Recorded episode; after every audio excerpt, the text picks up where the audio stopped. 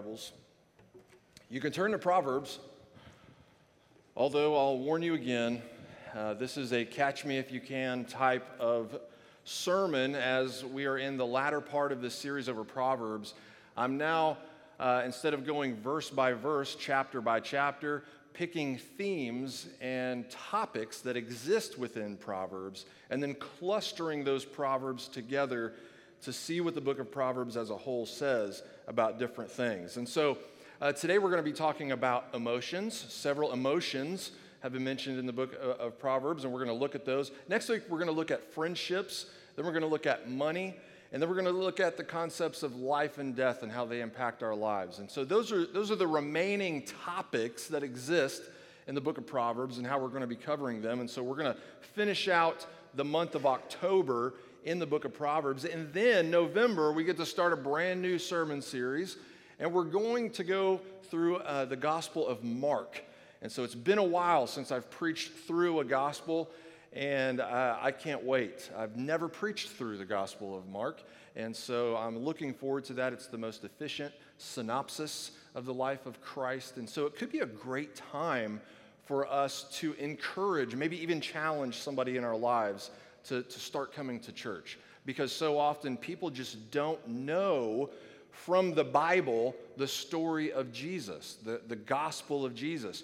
They go on what they have heard, they go on uh, cultural stereotypes instead of the Bible itself. And so it could be a great opportunity for someone to learn about who Jesus is from the Bible for the first time. So I would encourage you to think about that as November is approaching. I think it's a great opportunity for us as a church. But today, we're going to be covering um, several different emotions that are covered in the book of Proverbs. And so um, it, it's no surprise, though, that there are so many emotions described, and we have so many uh, pr- proverbs that deal with specific emotions because we are emotional. We don't like to think of ourselves as, as emotional, though, right? Usually, when you, when you call someone emotional, that's usually how we, we try to say, well, uh, they have a difficult time controlling their emotions. So, so when we call someone a, an emotional person, that's usually a way that we're slamming them, right? Like they can't restrain themselves. They, or they wear their emotions on their sleeves. You never have to know what they're thinking or, or what they're feeling because they express themselves so quickly. And, and so I think, I think the way it is in, in our society is that we, we instinctively, in order to appear in control, we instinctively try to present ourselves as stoic or as indifferent to the things going on around us as if things don't affect us. And so we, we then try to mask or downplay or, or suppress the way we feel and express ourselves, but, but we are emotional. And being emotional isn't bad, right? Eh, It's, it's one of the ways that we're like God. I mean, we were created in His image, and He is emotional. He expresses Himself in several different emotions, right? When we read through uh, the Bible from Genesis to Revelation, he actually teaches us about his own glory, about his own righteousness, his holiness, through a display of emotions. That's how he describes himself to us. He wants us to understand him through a description of his emotions. And so, one of the most straightforward ways to do this then is to study a gospel. As I mentioned, we're getting ready to go, getting ready to go through the, the Gospel of Mark here in the next month. When we study the life of Christ, we are studying God in this world, God in the flesh, right? He entered his own creation and he displayed all sorts of different emotions perfectly, in perfect holiness. We see Jesus express his love for others, his, his compassion. Other times we see him moved with great pity towards people and he, he heals them. We see Jesus display his sadness in, in different ways. He wept over Lazarus when he dies, and he, he wailed over Jerusalem when, when he sees what's taking place there. He was frustrated at times with his disciples. Sometimes he was so frustrated he just had to get out of their, out of their presence. He was, sometimes he was so frustrated when he would teach to the crowds he would just become so frustrated with the crowds because they would misunderstand him or misrepresent him when they talked about him that he just had to get away and go pray on a mountaintop somewhere, just get away from the people. So we see him express frustration and, and even anger, right? When he, when he, confronts a Pharisee, look out, right? He, he gets mad. We see him in the temple driving out the money changers, and so he, he expresses himself in anger. But we also see him present himself in joy, and we know that he came to, to share his joy, that we could live with joy. And so we see all of these different emotions whenever we study the life of Christ. And so it's no wonder, it's no wonder when we look into Scripture, we are given so much instruction on how to, to display emotion and what is an appropriate response and what is not an appropriate response. Like if you came to Christianity to be l- less emotional, you came to the wrong place. God displays his emotions, Jesus displays his emotions, and so we, we want to use the Word of God not to become less emotional, but rather we want to use the Word of God so that we can discern our emotions, so that we can evaluate the emotions that we feel in different circumstances and situations and be able to judge whether or not those are appropriate emotions to, to, to display. You know, last year we were doing a book study with a, a group of guys in our church over a, over a book by uh, an author named Peter Scazzero. And the book was entitled Emotionally Healthy Spirituality.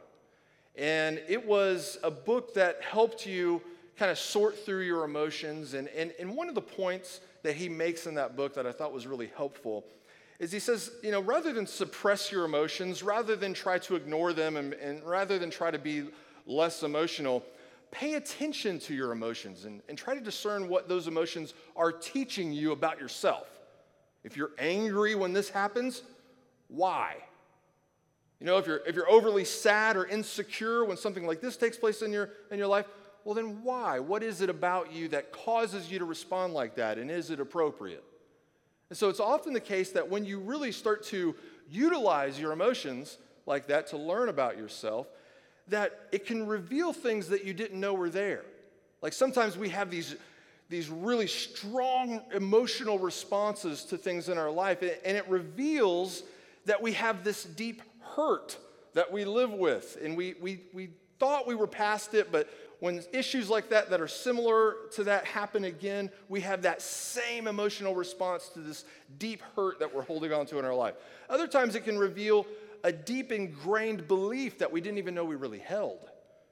But because of certain circumstances in our life and the emotional response that we have to them, we're like, oh man, I must be holding this belief. And that's why I respond the way that I do. Our emotions reveal our hopes, our desires, our motives. And so, understanding and, and identifying and evaluating and discerning your emotions is a, is a really important thing for us to do because we were created as an emotional being.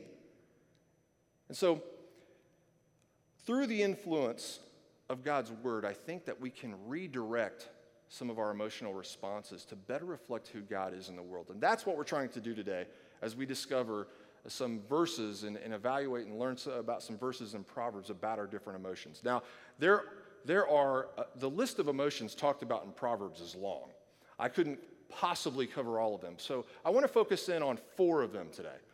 I want to talk about uh, four uh, emotions that surface routinely in the book of Proverbs. One is fear. We've talked about it a lot. We're going to talk about anger. I want to talk about jealousy. And then I want to talk about cheerfulness. So it's not all negative today, right? So let's talk about fear. This is, this is no surprise whatsoever. This is how the book gets going in the book of Proverbs. This is the premise. This, this emotion that we have is kind of the premise of the entire study of the book of Proverbs. Right out of the gate, it talks about the, the fear of the Lord, and the fear of the Lord is the beginning of knowledge. Fools despise wisdom and instruction. That's Proverbs chapter 1. We've read that verse no, no less than a million times so far in our 17 week study thus far. Proverbs chapter 9 says, says it again the fear of the Lord is the beginning of wisdom, and the knowledge of the Holy One is insight. So we remember the fear of the Lord it means a pursuit of obedience according to his righteousness. I don't want to rehash that again as I've taught over that concept, what it means to fear the Lord over and over and over again, but it's living according to his holiness, his righteousness, it's living in a way that would gain his stamp of approval according to his moral standard, and, which is his own righteousness and perfection. But the biggest reason then we, we struggle to fear the Lord in all that we do is because we fear something else other than the Lord. We consider the moral standard of God and who He is, and we have at least some sort of appreciation for that. But His, his moral standard isn't the only moral standard that exists in our society. Right? Everybody has all sorts of different worldviews and ideas of what is moral and what is not moral. And so, our struggle as we pursue our relationship with God is that we have to make this conscious effort to decide am I going to fear people and their moral standard and their idea of righteousness, or am I going to fear the Lord? So that's easier said than done. We can say all day long, well, I'm going to fear the Lord. Of course, I'm going to fear the Lord.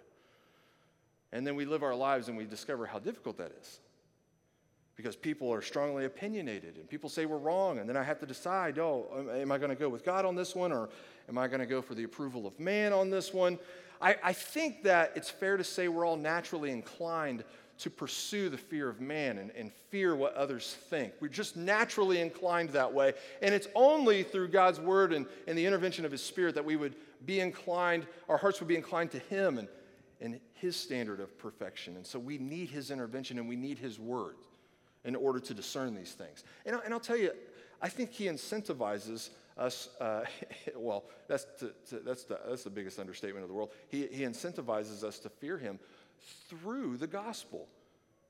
Because when I pursue the fear of man, we think of it this way it is very exhausting to pursue the fear of man.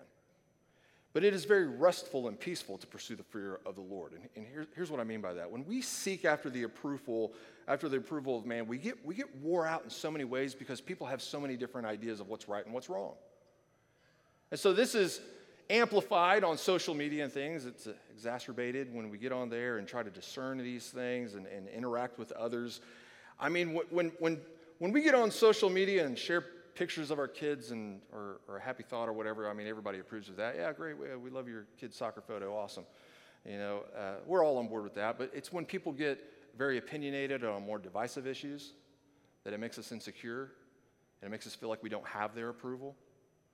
Now, I know, I, have talked to, to many people who, who the polarization of opinions on social media has so exhausted and, and caused just such a great amount of stress. They just can't even deal with social media in any way, shape, or form anymore. Because here's what happens a lot of times when we get on there and someone expresses a strong opinion that you don't agree with, what do we start to think?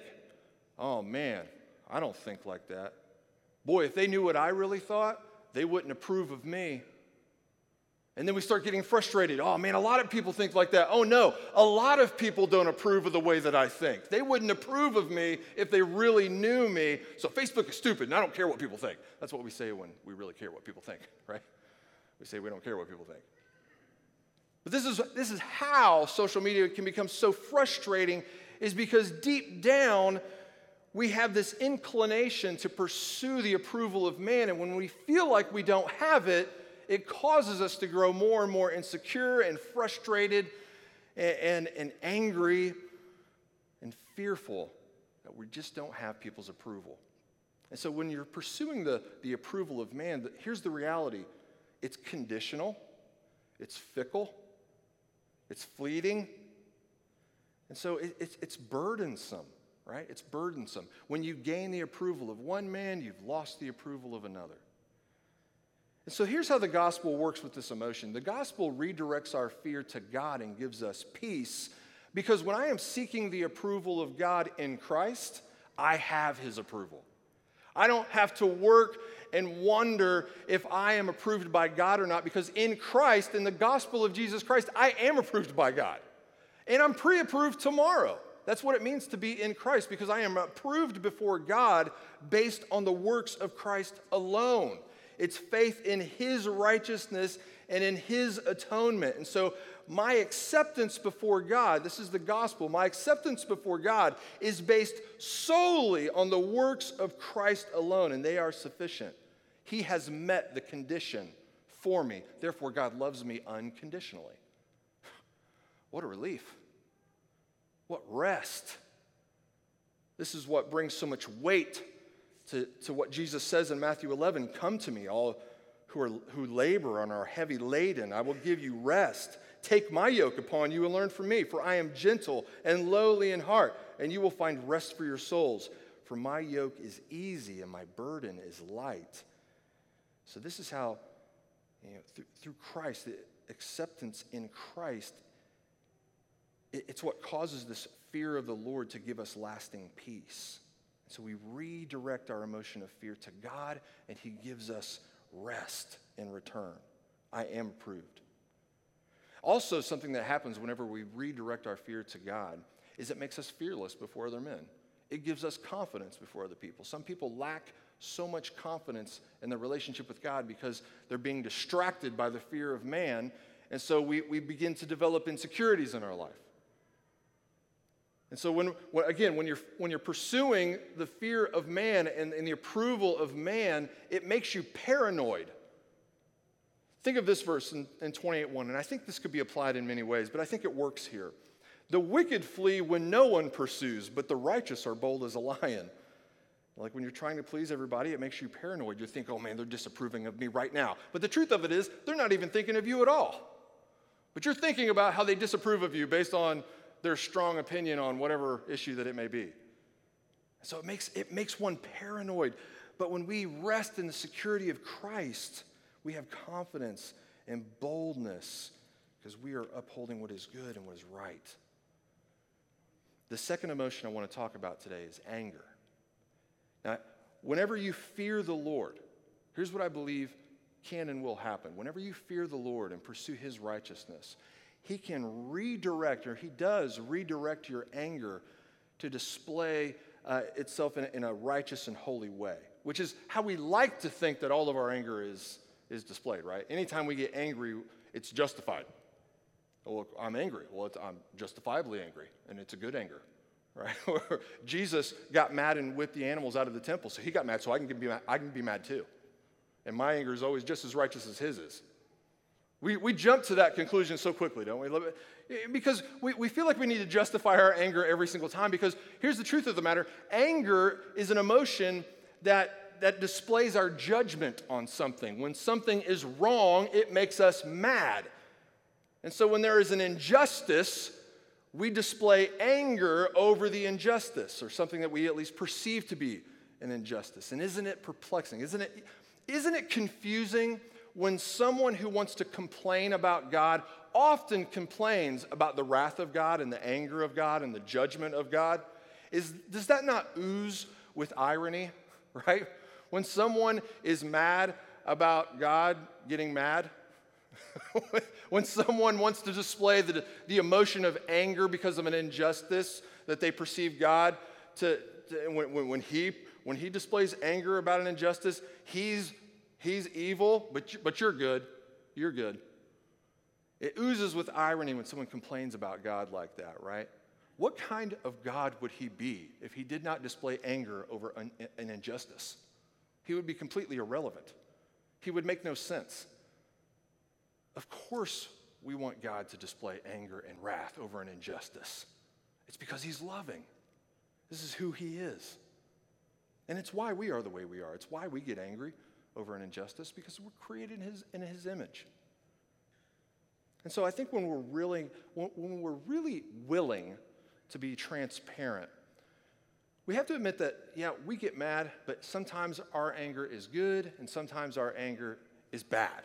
But not all anger is wrong, right? We know that there is righteous anger, and that's the anger we want to pursue. And so I think when, when we're discerning if our anger is healthy or unhealthy, I think there are ways we can discern it, we can evaluate it. How does it manifest? How is our wrath displayed whenever we, ha- whenever we feel this emotion?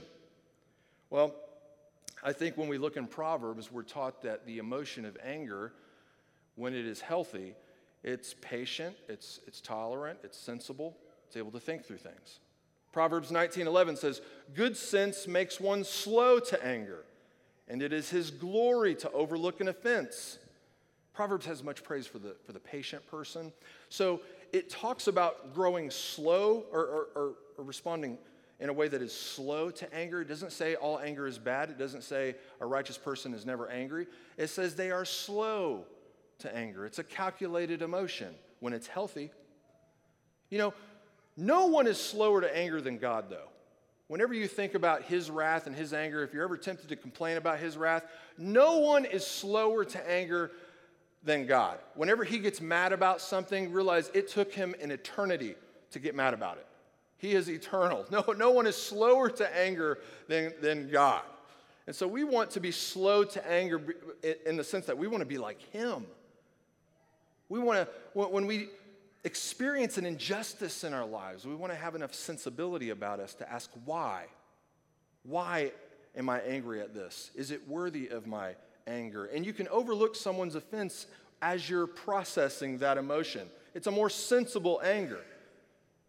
I wish I could say I did that every time. Like, I wish I could stand up here and say, like, I'm slow to anger every single time. My boys will tell you that's not always the case. Sometimes we see dad go one to a 100 in just a second. It's, just, it's true. I, I struggle with a, an appropriate, healthy display of emotion all the time in, in my life. But it's, it's, it's when we can admit that, I think, that we can see some progress. It's when we can evaluate and go back and think, okay, I need to apologize for that unhealthy response of anger. I want to display my anger in a way that is helpful and not hurtful. Proverbs 29 22 says it like this A man of wrath stirs up strife, strife. And, and one given to anger causes much transgression. If you don't control your anger, or, or if you are not slow to anger, you may cause another injustice with your response to an injustice and you've made the problem that much worse. Proverbs 10 12 says, Hatred stirs up strife, but love covers all offenses. You can be angry in a loving way, but if you're angry in a hateful way, it's likely you're going to make matters worse. And so we want to make sure that we are slow to anger and we are representing a, a, a, reflection of who God is. Proverbs 14 29 says, Whoever is slow to anger has great understanding, but he who, is haste, who has a hasty temper exalts folly. If you lose your temper like that, it's like, oops, your foolishness is showing. Right? When we, get, when we go 1 to 100 like that, we're not solving a problem, we're creating one. We want to be slow to anger. We want to process things. And, it's, and here's how I think we get that wrong sometimes. When we see an injustice, we want to fix it or something we perceive to be wrong. We want to get in there and correct it. And our idea, a lot of times, of correcting every problem is marching in there and telling somebody how it is. I'm going to get in there and fix this right now. I'll make all this right. And we go in there like a mighty conqueror. But the book of Proverbs says that's, that's not a really good view of anger, and that's not a good display of anger. Matter of fact, it says in Proverbs 16 32, whoever is slow to anger is better than the mighty. And he who rules his spirit is better than he who takes a city. You think you're this mighty conqueror a lot of times in, in your display of anger, but really you're just displaying your foolishness and your quick temperedness. But if you can if you can get control of your spirit and think through things calmly and, and find that security in Christ that enables you to slow down and process things, only then are you displaying wisdom and only then are you displaying your anger in a righteous and healthy way like God. And it's the gospel that allows us to redirect our emotion of anger. Right? And in the end, God promises this is, this is a part of the gospel. In the end, God will make all things new. He will make things right again no matter what. He will return and make all things right. And he will, he will get rid of all things that are wrong. And so, as we follow him, as we live out these emotions in our lives, we do our best to reflect his glory. We do our best to reflect his emotions in this world in a righteous way. But we're not going to be able to correct everything that's wrong. We're not going to be able to fix everything like he does. But I know that he will. And so that slows me down. As a matter of fact, the truth that He will correct all things wrong, that is our resource to be patient. That is our resource to be tolerant in this world. We tap into the truth that He will make things right no matter what. So if we can't make things right, or if we fail to make things right, we can rest in the fact that He will make it right no matter what. If not through us now, then in the end when He returns. So we can be redirected in our emotion of anger through the gospel. Here's the third emotion. This one's dangerous. Here's one that I bet you every single one of us in this room deals with on some level, but we would never admit it. It's jealousy. We're really good at hiding jealousy. Jealousy is an emotion that creeps up on us and causes havoc in our lives without us even knowing it. You talk about being able to uh, pay attention to your emotions and understanding why you feel the way that you feel. A lot of times, when you pay attention to your emotions, you'll discover that it, you have this, this root of jealousy that exists in your life that you haven't dealt with, and that's what's causing this emotion to take place. Listen to how Proverbs uh, encourages us to not underestimate jealousy. In Proverbs 27 4, it says this Wrath is cruel, anger is overwhelming, but who can stand before jealousy?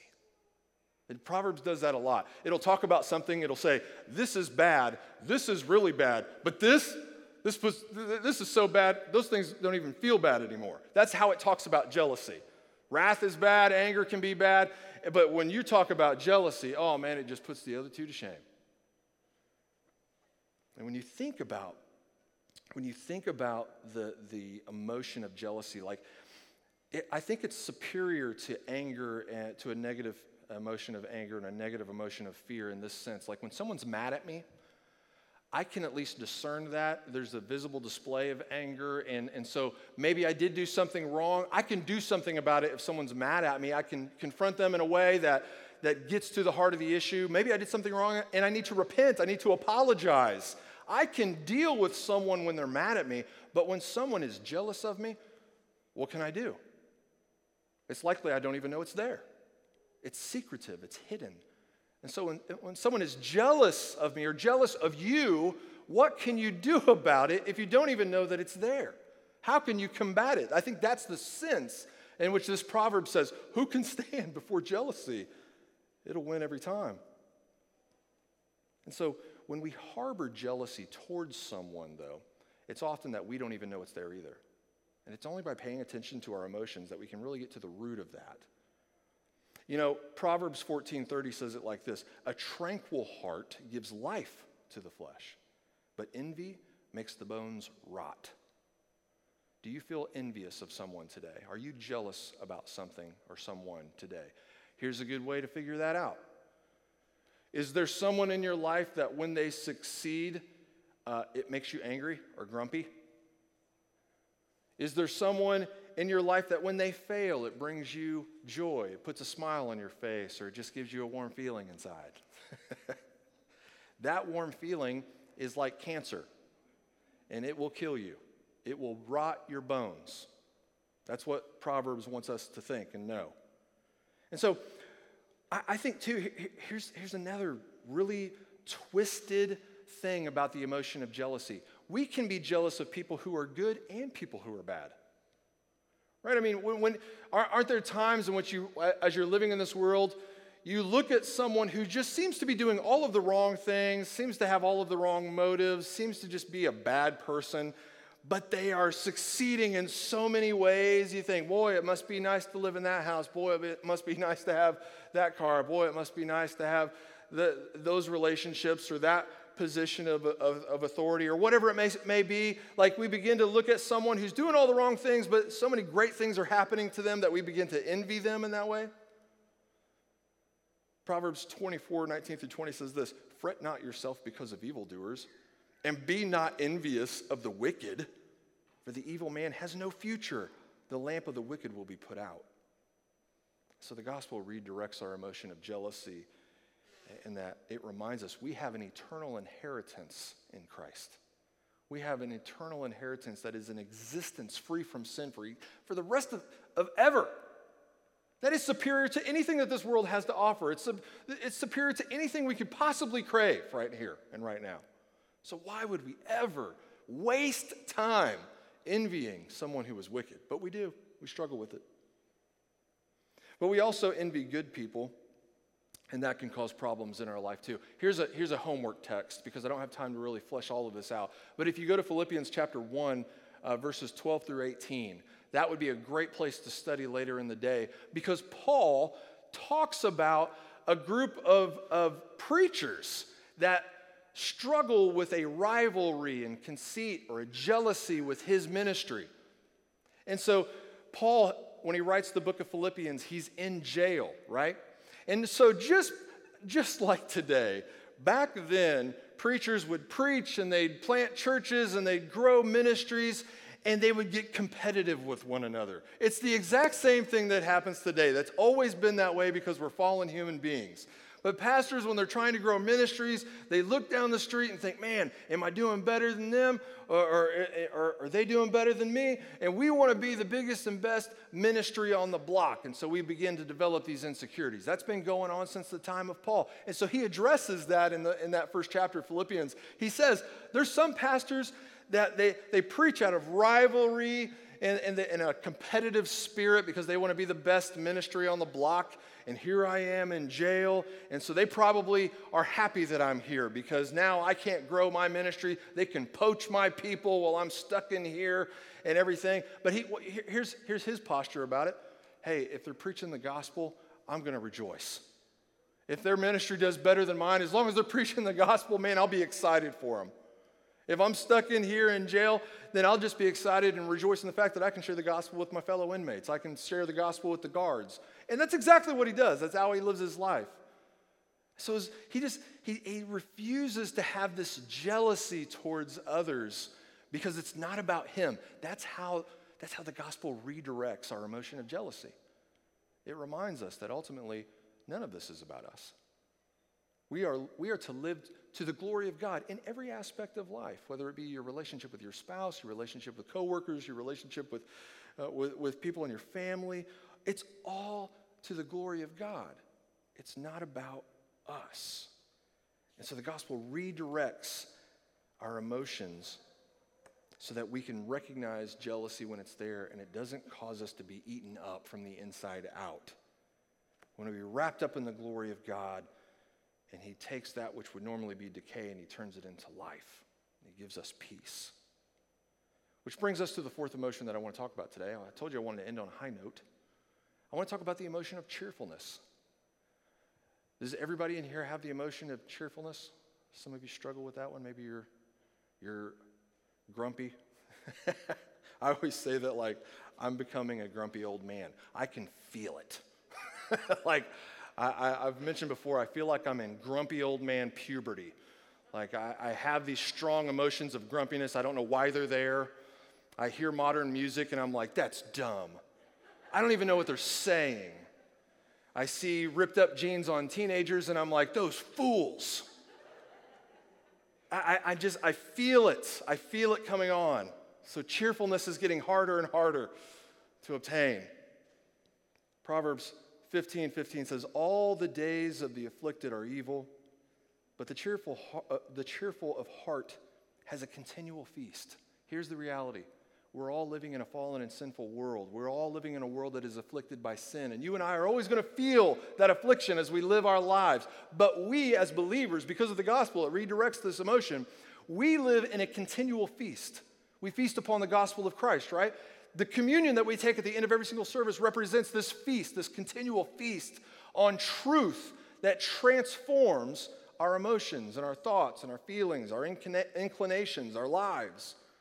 We have this continual feast in a world that, that is living in a famine of cheerfulness.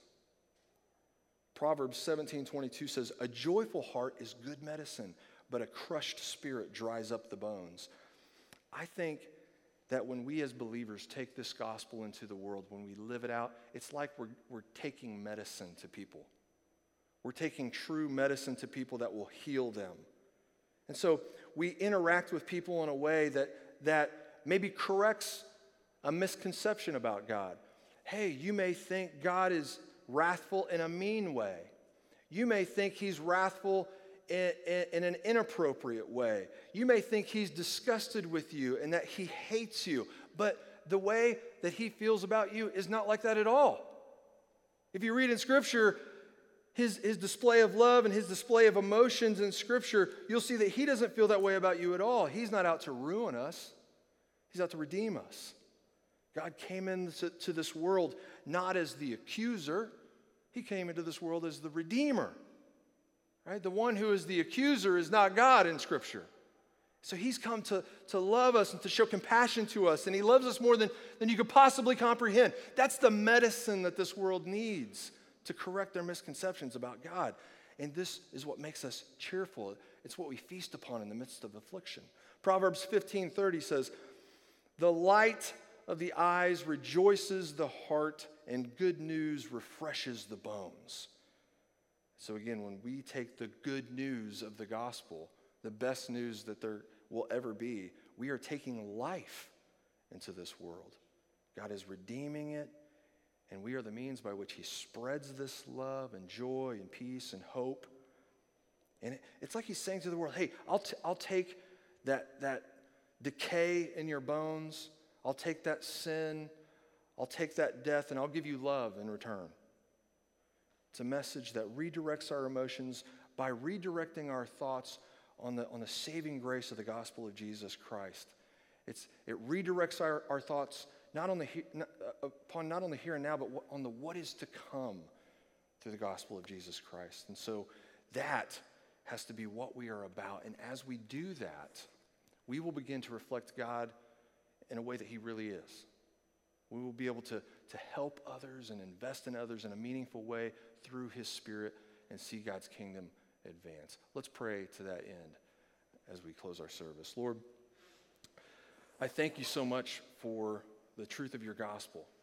I thank you so much for, for teaching us how to evaluate our emotions through books like Proverbs. I thank you for teaching us about what a righteous display of emotions is through the gospels of your Son. Lord, I, I pray that each and every Sunday that we gather here, that as we, we take communion with one another, we can truly feast upon that which brings our cheerfulness. That it's not an artificial cheerfulness, it's not a fleeting happiness, but Lord, it, it, it is a joy to feed upon your righteousness and your atonement because this is something that brings us into eternity with you and deals with our sin in a way that is permanent. Lord, help us to live with that hope Help us to live with that truth and help us to take that hope and that truth into this world in a meaningful way. Lord, would you bless our time of communion today? That as we take it with one another, we will truly feast and celebrate upon, uh, upon what you have done. And it's in your name, Jesus, we pray.